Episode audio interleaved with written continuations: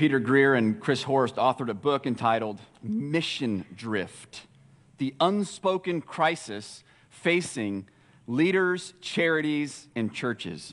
The authors said, We chose the word drift intentionally. It has the image of slowly, silently, and with little fanfare carrying you away to a new destination. It's not dramatic, and yet anyone who's spent time on a boat of any size knows it happens. In their book, they provided several examples of organizations that have drifted away from their original purpose or mission. World renowned Harvard University, founded in 1636, originally only employed Christian professors. Their focus was on fulfilling the stated mission of instructing students to know God and Jesus Christ. But today, this school has no ties to its Christian roots. In 1987, the president of the university acknowledged the school had strayed far from its original mission, becoming a completely secular university with no option of turning back. Howard Pew and his family were strong Christians.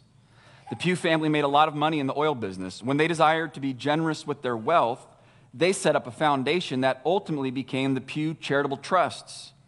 Howard Pew wanted all donations to only be made to organizations that were faithful to the gospel.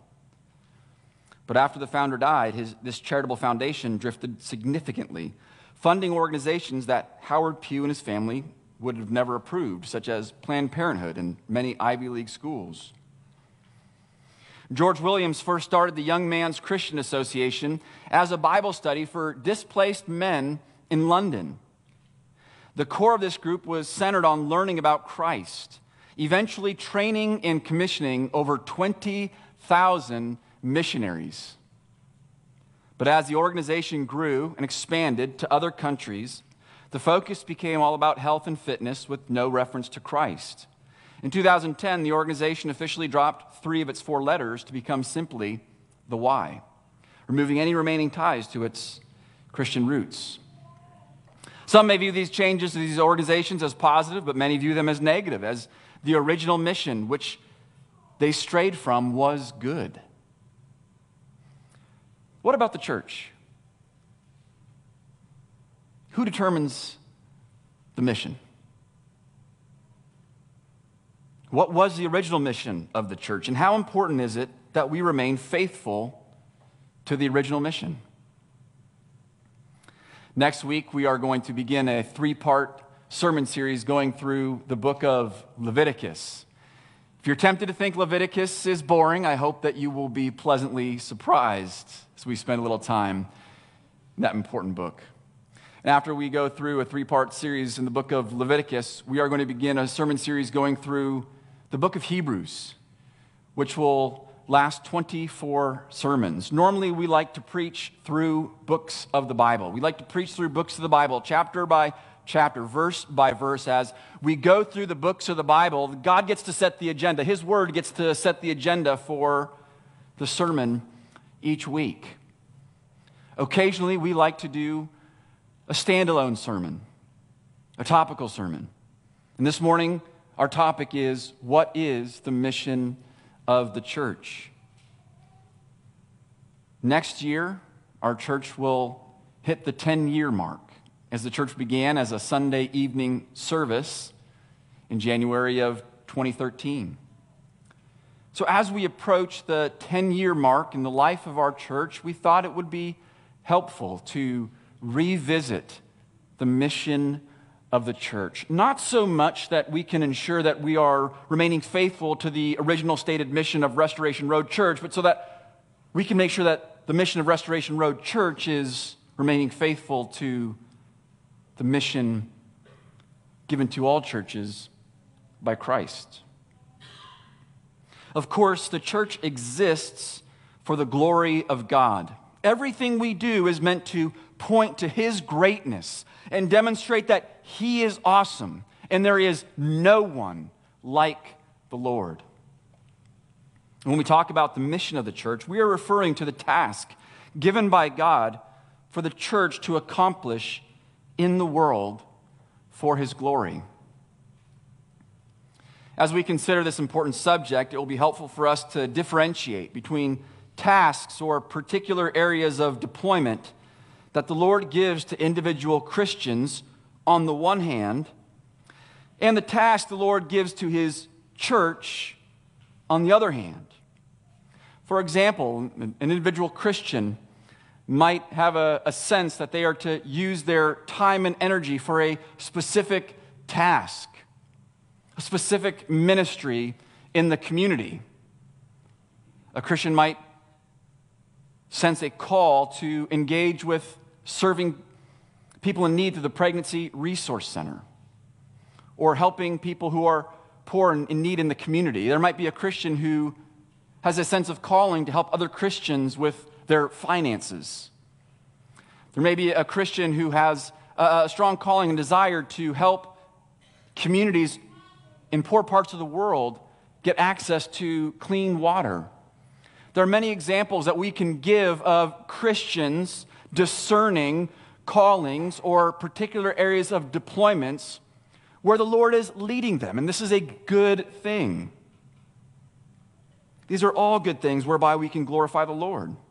We all want to prayerfully consider how the Lord can use us in our individual lives to serve people for His glory. We also need to differentiate between the commands the Lord gives to all Christians and the task the Lord gives to the church to carry out together.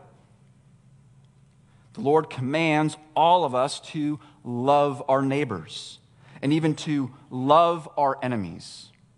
The Lord calls us, commands us to walk in His righteousness and justice as we render right judgments, show no partiality, and care for the poor, widows, and orphans. In Matthew 5 16, Jesus said, in, the, in this same way, let your light shine before others, so that they may see your good works and give glory to your Father who is in heaven. We are all commanded to do good works and bring glory to God. Christians have opened thousands of pregnancy resource centers, built hospitals, dug wells to provide clean water, established medical clinics, founded organizations to help children in poverty, opened soup kitchens, and provided countless meals, built houses for the homeless, provided all kinds of resources and materials for refugees, and I could go on and on. Again, these are all good things that are pleasing to the Lord, that we pray will increase and multiply. We want to be rich in good works as we all seek to walk in obedience to the Lord's commands. While we want to encourage these things, we want to encourage everyone to love their neighbor, to walk in the good works that the Lord has prepared for us beforehand and we all want to pursue particular areas in our lives, individual areas of deployment where the Lord can use us. While we want to affirm these things, we want to differentiate between these things and again, the task that the Lord has given to the church for us to carry out together. What is the task that the Lord has given to us as the church to carry out together. In order to gain clarity on this, we'll consider the mission of Jesus, the necessity of ongoing gospel proclamation, and finally, the mission of the church. We'll begin with the mission of Jesus.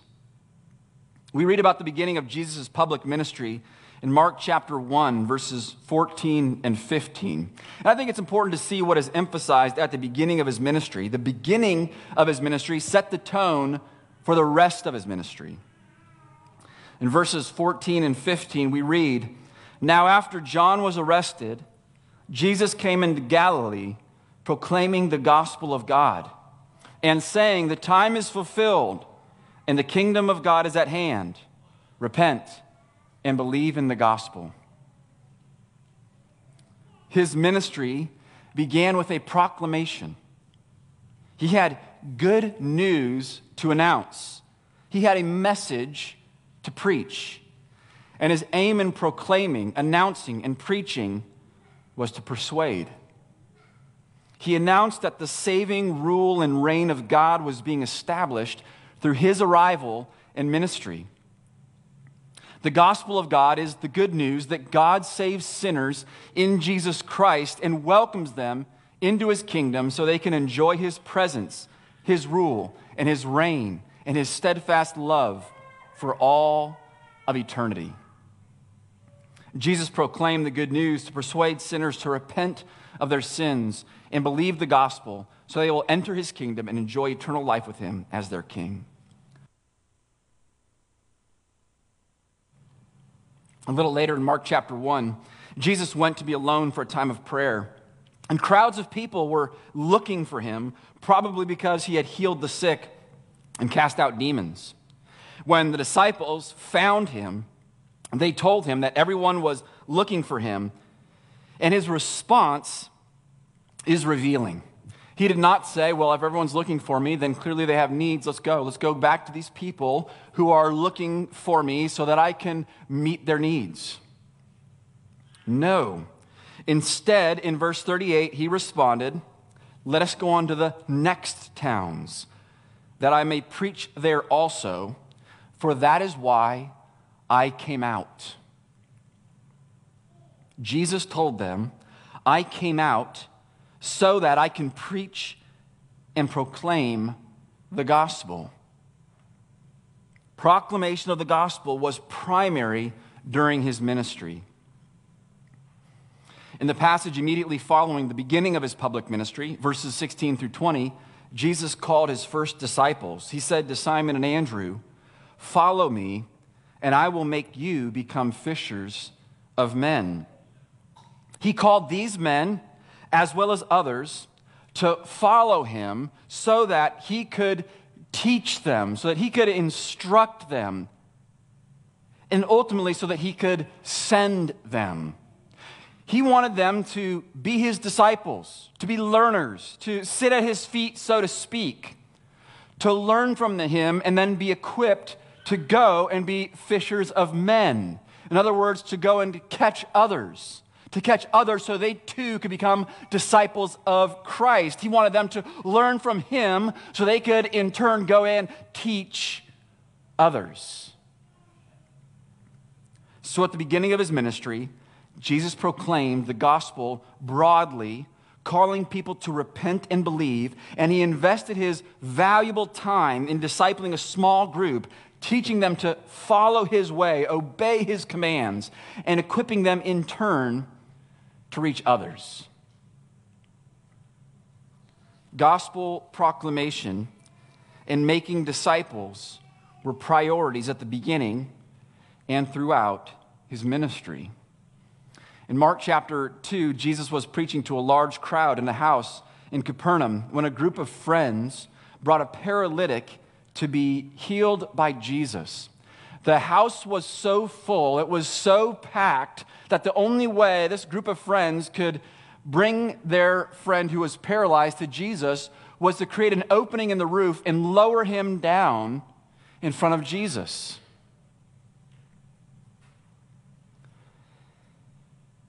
Clearly, they brought him to Jesus with the hope that Jesus would heal him.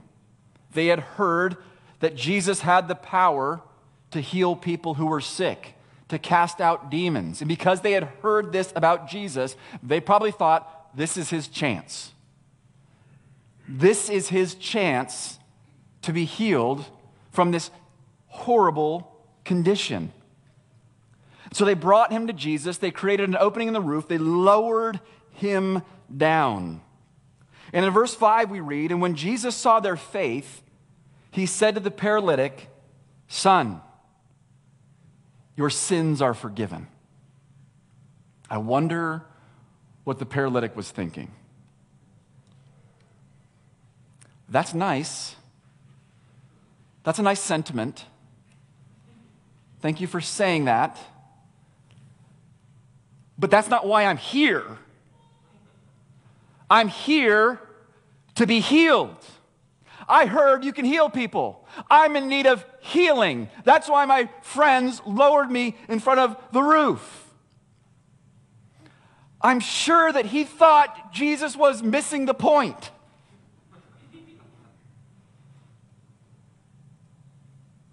But Jesus made a point to address his sins. Whatever the man thought his biggest problem was, Jesus believed that his sins were a bigger problem. And addressing his sins was a more important matter. In verses 6 and 7, we read Now some of the scribes were sitting there questioning in their hearts, Why does this man speak like that? He is blaspheming. Who can forgive sins but God alone? To their credit, they were right that only God can forgive the entirety of someone's sins. Only God has the authority to, to say to someone whom he just met, All of your sins are forgiven. They were right about that, but they missed the fact that Jesus possessed that authority in himself.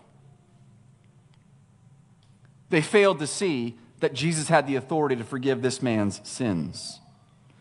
So listen to what happened next. Jesus said, Which is easier? To say to the paralytic, Your sins are forgiven? Or to say, Rise, take up your bed and walk? But that you may know that the Son of Man has authority on earth to forgive sins, he said to the paralytic, I say to you, Rise, pick up your bed, and go home. And he rose and immediately picked up his bed and went out before them all so that they were all amazed and glorified God, saying, We never saw anything like this. Jesus was compassionate, he was moved by compassion. Clearly, in his ministry, he did many good deeds, many good works to help people in need, whether they were possessed by demons, whether they uh, were sick or ill, whether they were poor, hungry, whatever the case. Jesus was moved by compassion. But did you hear the specific reason he gave for this healing? But that you may know that he has authority to forgive sins. Rise, take up your mat, and walk. In other words, the healing served as confirmation of his authority to forgive sins which he believed was the more important matter. Think about it in this way What good would it be to the man if Jesus healed him on that day, but did not forgive him of his sins? What would it matter right now? Because that man, though he's not alive on this earth in its present form, still exists. What would it matter to him if he was healed on that day but is now experiencing eternal torment? Clearly, Jesus recognized the bigger problem was the need for his sins to be forgiven. Did he have compassion for the man suffering? Of course he did. He was always moved with compassion and pity. His compassion led him to address the man's biggest problem first his need to be forgiven of his sins. One of the purposes of the miracles that Jesus performed was to confirm his authority and thus demonstrate the truthfulness of the gospel he proclaimed. Going a little further in Mark's gospel, we see that the disciples were a little bit slow to understand some of the things Jesus taught them and modeled for them. They especially had a hard time coming to terms with the way Jesus was going to accomplish his work as the Messiah. A little further along, two of the disciples made a request of Jesus. James and John said, Grant us to sit one at your right hand and one at your left in your glory. They were thinking about following Jesus not in terms of how they could humble themselves and serve and give themselves up for the sake of others. They were thinking about Jesus in terms of how can we get glory for ourselves? How can we get glory? How can we get power? How can we get honor for ourselves? In that moment, Jesus was a means to something else. when the other disciples heard about this request, they were angry. Probably because they didn't want James and John to get a leg up in a way that they wanted to get a leg up. So Jesus had to teach them a lesson. In Mark chapter 10, verses 42 through 45, we read, And Jesus called them to him and said to them, You know that those who are considered rulers of the Gentiles lord it over them, and their great ones exercise authority over them. But it shall not be so among you. But whoever would be great among you must be your servant, and whoever would be first among you must be slave of all. For even the Son of Man came not to be served, but to serve, and to give his life as a ransom for many. Jesus taught them an important lesson on humility and servitude. To be a follower of Jesus means that you do not lord your authority over others, but seek to humbly serve others. The disciples were not to seek power and glory, but rather serve with humility. After all, their master came in humility. And he described the reason for his coming in terms of serving and giving his life as a ransom for many. Of course, Jesus was pointing to his death as a substitutionary atonement, whereby the ransom of his life was paid to God the Father. When Jesus went to the cross, he did not only die an excruciatingly painful death, but he also absorbed the wrath of God for the sins of his people. Jesus died as a substitute. He gave his life so that we could receive the forgiveness of our sins. Jesus proclaimed the good news, knowing full well that he would pay the price for the sins of all who repent and believe in him. In their book, What is the Mission of the Church, Kevin DeYoung and Greg Gilbert write the mission of Jesus is not service broadly conceived, but the proclamation of the gospel through teaching, the corroboration of the gospel through signs and wonders, and the accomplishment of the gospel in death and resurrection. When Jesus came into the world, he came to address our biggest problem our biggest problem is that we have sinned against God. We have rebelled against Him. We are deserving of judgment.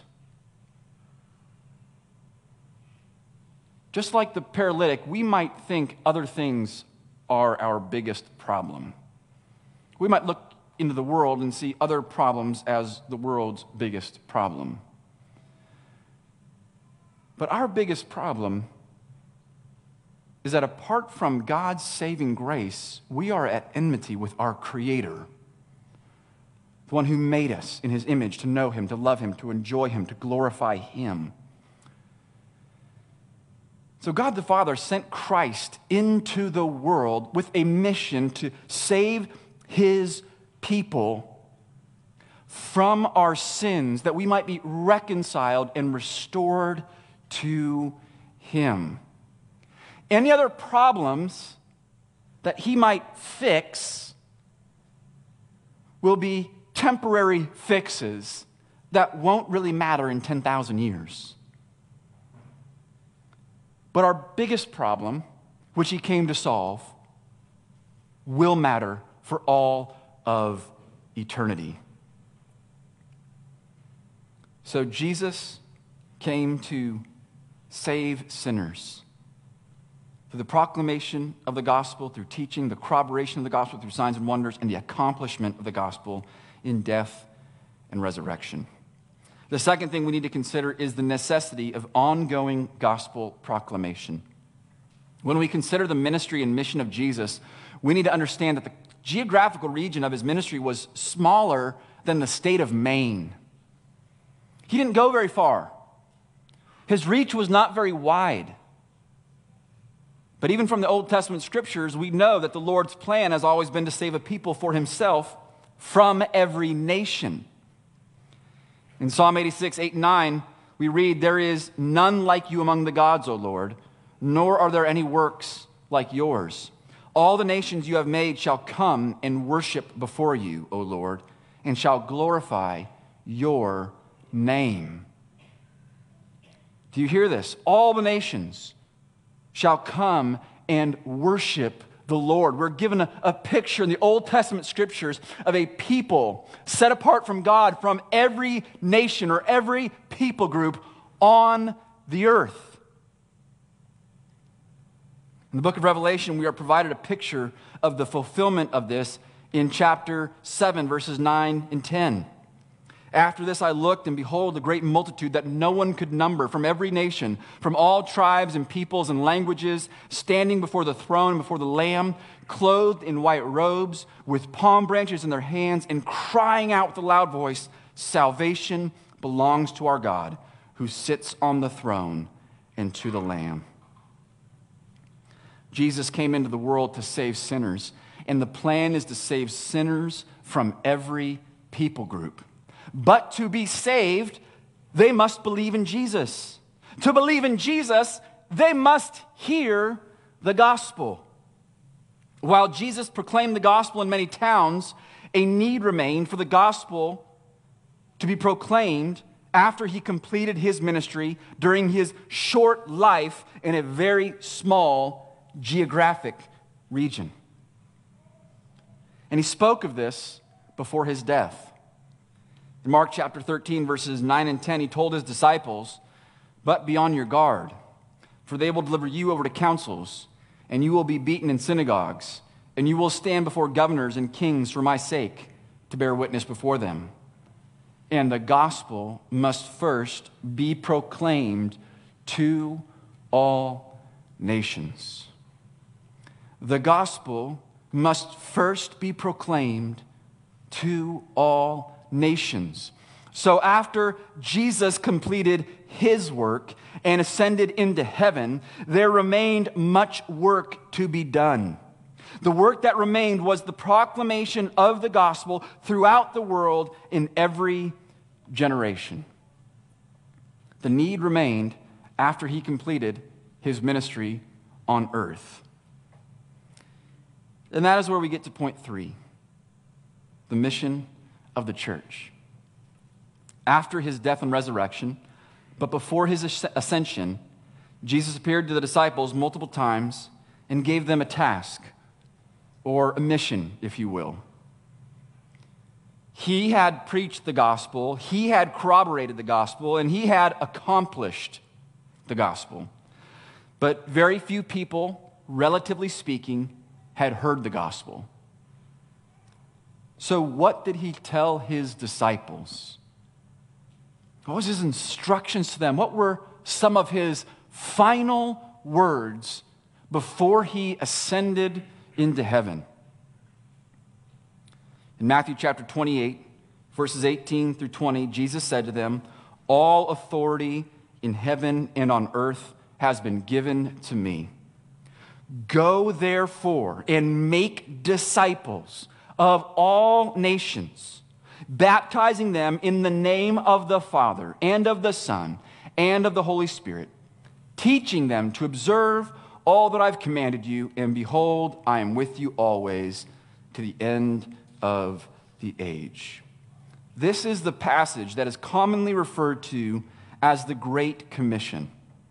In this passage, Jesus commissioned his disciples. He gave them a task or a mission. As the gospel must be proclaimed to all nations, the mission required going. The disciples were called to go and make disciples. Jesus had told them he was going to make them fishers of men, and in the Great Commission, he told them how they would do this. They would make disciples of others, which of course would require the work of evangelism and gospel proclamation. If someone is going to become a disciple of Jesus, they must first hear the gospel, either one on one from another Christian or in the context where the gospel is being preached or proclaimed. They must hear the gospel in some way, shape, or form so that they can respond to the gospel through repentance and faith. If someone is going to become a disciple of Jesus, they must hear the gospel and believe.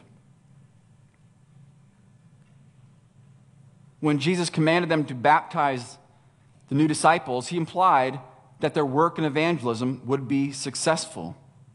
they would see people hear the gospel and respond by putting their faith in Christ. And so he told them, when this happens, you need to baptize them. Everyone who becomes a disciple is to be baptized into the name of the Father, Son, and Holy Spirit. One thing that is noteworthy is that the word name is singular, meaning the author used the word name singular rather than names plural. One might think it makes sense for him to say, baptize them in the names of the Father, the Son, and the Holy Spirit, but that is not what he said. He said, baptize them into the name, singular, of the Father, Son, and Holy Spirit. This is one place where we see the biblical teaching that there is one God who exists eternally as three persons the Father, the Son, and the Spirit. We refer to this as the doctrine of the Trinity. There is one God who exists eternally as Father, Son, and Spirit. And so a disciple of Jesus is to be baptized into the name of our triune God. Baptism is the affirmation of a believer's union with Christ by immersing him or her in water, and a believer's act of publicly committing him or herself to Christ and his people. Evangelism precedes baptism because a person must hear the gospel, believe, and be saved before he or she can be affirmed as a Christian and publicly identify him or herself with Christ. But when a believer is baptized, the task is not yet complete. Jesus commanded the disciples to baptize believers and teach them to observe all that he commanded, which describes the ongoing work of discipleship. Those who have been saved by Christ and united to Christ must follow Christ by obeying his commands. At the end of this commission, Jesus said, I am with you until the end of the age. The fact that Jesus commanded them to make disciples of all nations and told them he would be with them to the end of the age point to the fact that this task was not exclusively for the disciples who stood with him on the mountain that day. After all, they could not possibly reach all nations, and they died well before the end of the age. Rather, by giving this mission to the disciples who became the apostles of the church, we recognize that this was the mission that Jesus gave to the church. This is the mission given to the church to be carried out in the context of the church. Here's a helpful way that Kevin and DeYoung and Greg Gilbert summarized the biblical teaching on the subject. The mission of the church is to go into the world and make disciples by declaring the gospel of Jesus Christ in the power of the Spirit and gathering these disciples into churches that they might worship the Lord and obey his commands now and in eternity to the glory of God the Father. Jesus is the head of the church. He is our chief shepherd. The church belongs to him because he bought us at a price. He alone has the authority to determine the mission of the church. We do not want to be guilty of trying to improve or update the mission, nor do we want to slowly and inadvertently drift away from and lose sight of the mission. We want to be faithful to carry out the work that Jesus has given us as a church. So, how do we do this? I want to share with you a few ways that I think we are to be faithful in the mission that Christ has given to the church. And here they are we gather, we scatter, we prioritize, we partner, and we pray. We gather. If we are going to be faithful to carry out the work of the church, we must gather as the church, as we are doing now. This is not merely a religious ritual. It's not something that we just do because that's what Christians do. Everything we do when we gather on the Lord's day is intentional. We sing songs that are rich in gospel truth, pray gospel centered prayers. We devote time to listening to the word preached and the gospel proclaimed. We partake of the Lord's Supper and baptize believers. We teach children the gospel as we help them to understand God's word. In doing these things, we keep the proclamation of the gospel and disciple making central. What we do when we gather is essential to carrying out the task the Lord has given us. By gathering and participating, we are affirming the necessity for the ongoing proclamation of the gospel and the need to continue to learn how to obey all that Christ has commanded. Every local church is an outpost or an embassy for Christ's kingdom and the work he is doing in saving a people from all nations for his glory. It's easy to think little of what we do here in our local church. It's easy to think little of what we do when we gather in comparison to what's happening in the community, in the state, in the country, in, in the world. It's easy to think that what we're doing is not that significant, but we need to remember that we are but one of many congregations doing the same thing. When we gather, we are participating in the work that the Lord is doing all over the world. By God's grace, He has included us in His glorious work, which He is accomplishing through His people in congregations like this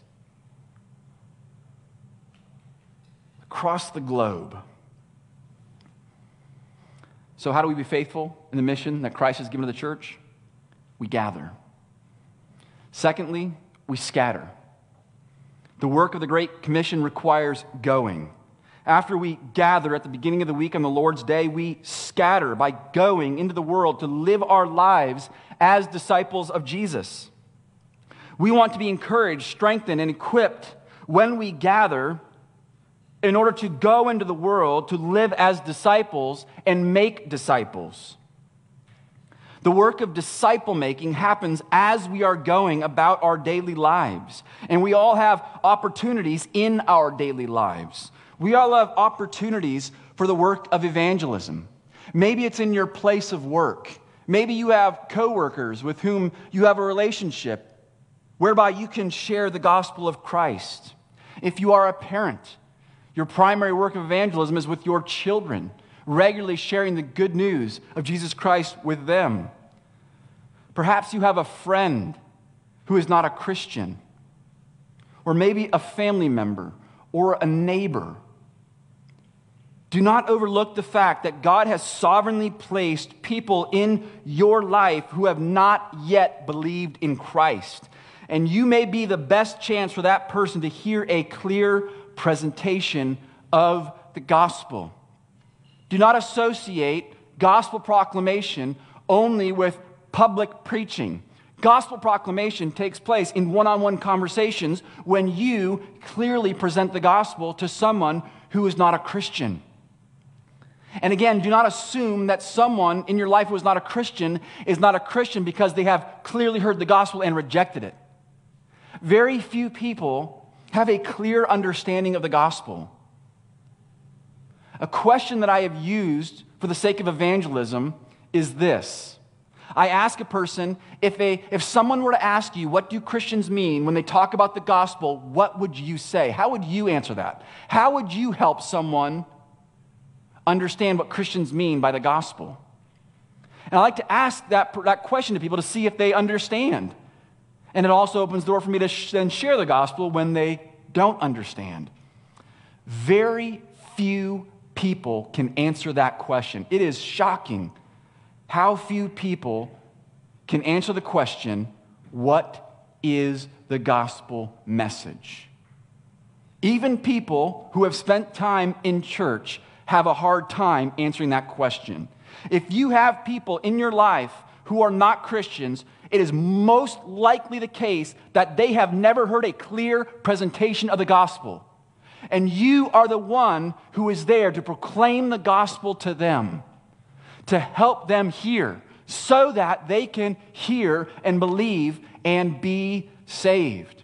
We have opportunities for evangelism every week. We need to have the eyes to see and the boldness to speak.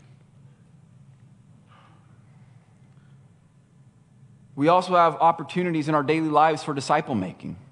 Again, this happens as we are going along the way. We have the opportunity to participate in discipleship in the context of formal, organized ministries. We do this, for example, when we participate in, in a Bible study or a small group, or when we commit to meeting regularly with another believer we have these opportunities in these contexts that are, that are planned, that are organized, so that we can in, be intentional about growing as a disciple and by helping others to grow as disciples. And so we want to recognize that when we, when we do these ministries, our aim in these is to be faithful in the task the Lord has given us. We don't just do Bible studies because it's a good thing, it is a good thing. But this is the, one of the ways that we live out the command that we are faithful to the task the Lord has given us to make disciples. But discipleship also happens in many informal and unplanned ways. And we also need to be looking for these opportunities, these informal, unplanned ways that we make disciples as we are going along the ways. It's an encouraging word to a brother or sister in Christ in a conversation that comes up. Maybe they need you to give them perspective. Maybe they need you to help them point out an area of, of sin. Maybe they need a word of comfort. You have opportunities with brothers and sisters in Christ to make disciples in informal ways as you are going. And so we want to look for these opportunities when we scatter.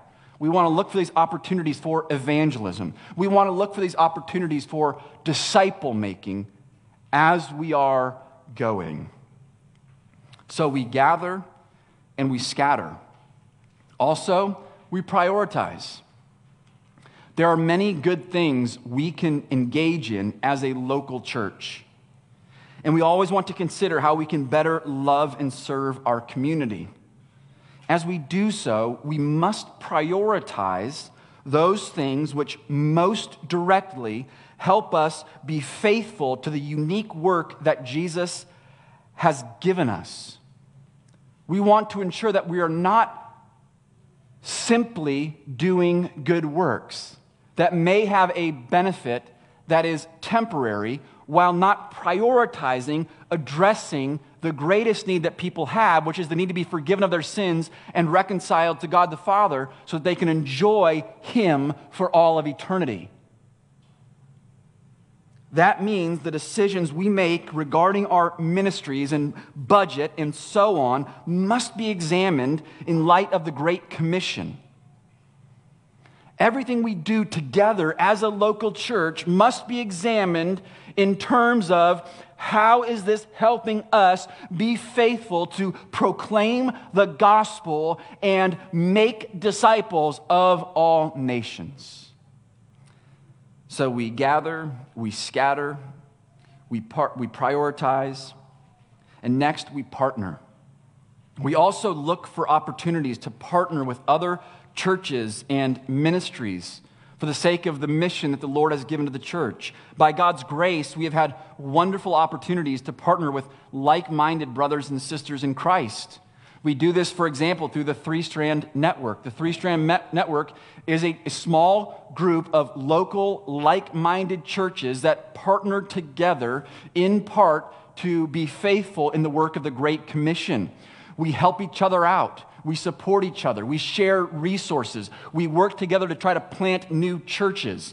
In other words, we feel like if we partner together, rather than viewing ourselves in isolation, we, as a local church, when we partner with other like minded local churches, can be increasingly faithful in the work of the Great Commission.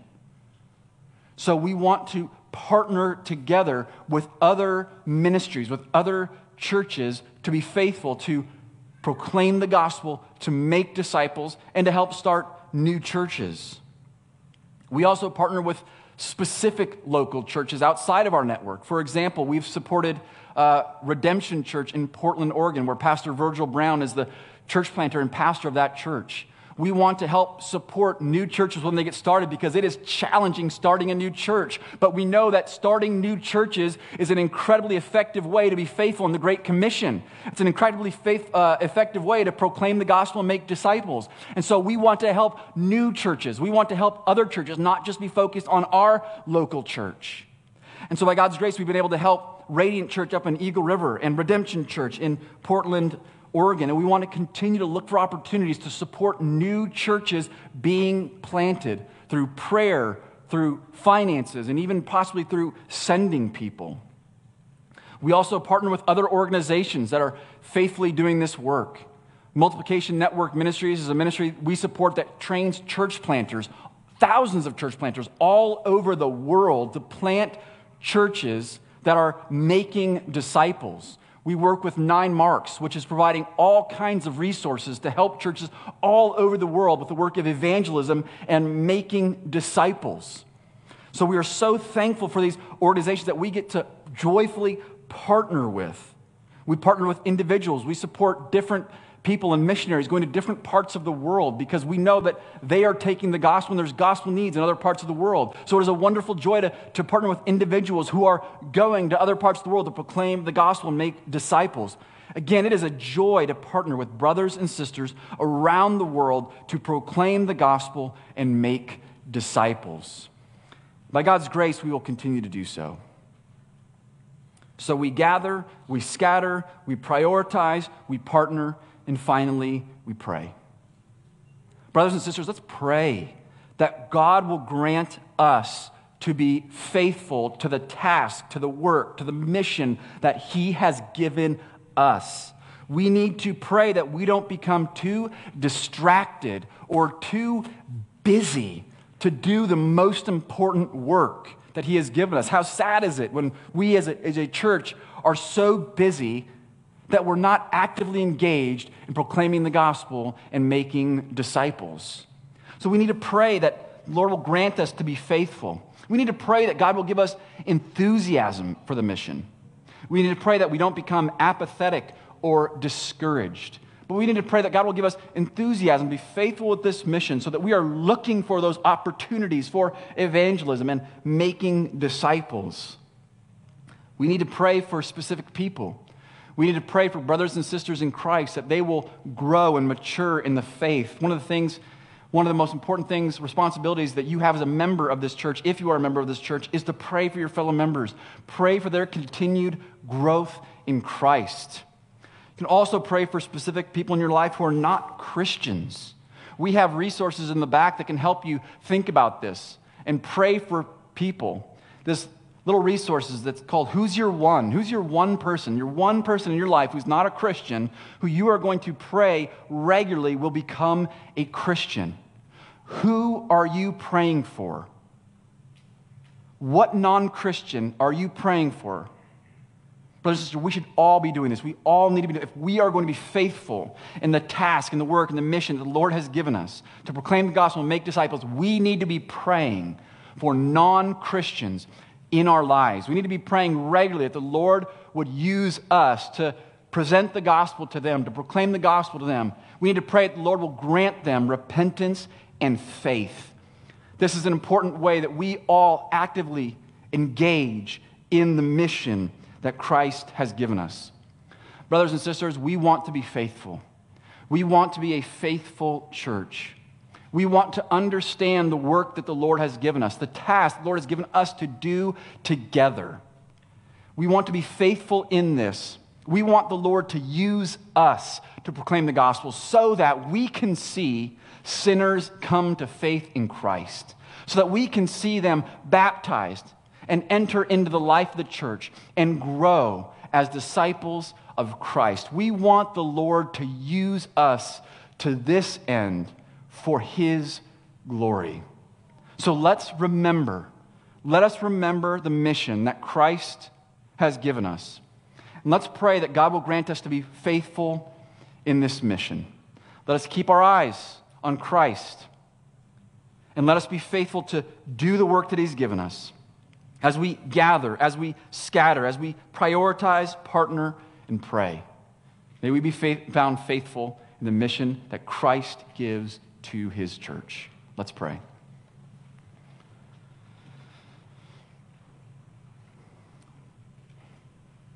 Heavenly Father, we thank you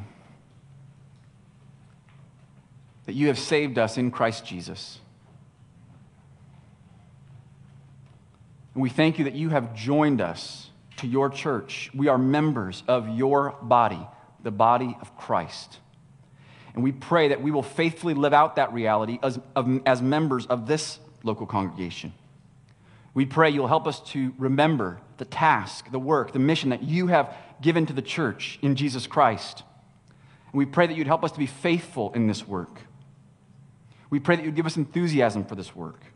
We pray that you'd help us to make the most of the opportunities we have. Lord, we pray that we will be a people who faithfully proclaim the gospel and make disciples for your glory. We pray this in Jesus' name. Amen.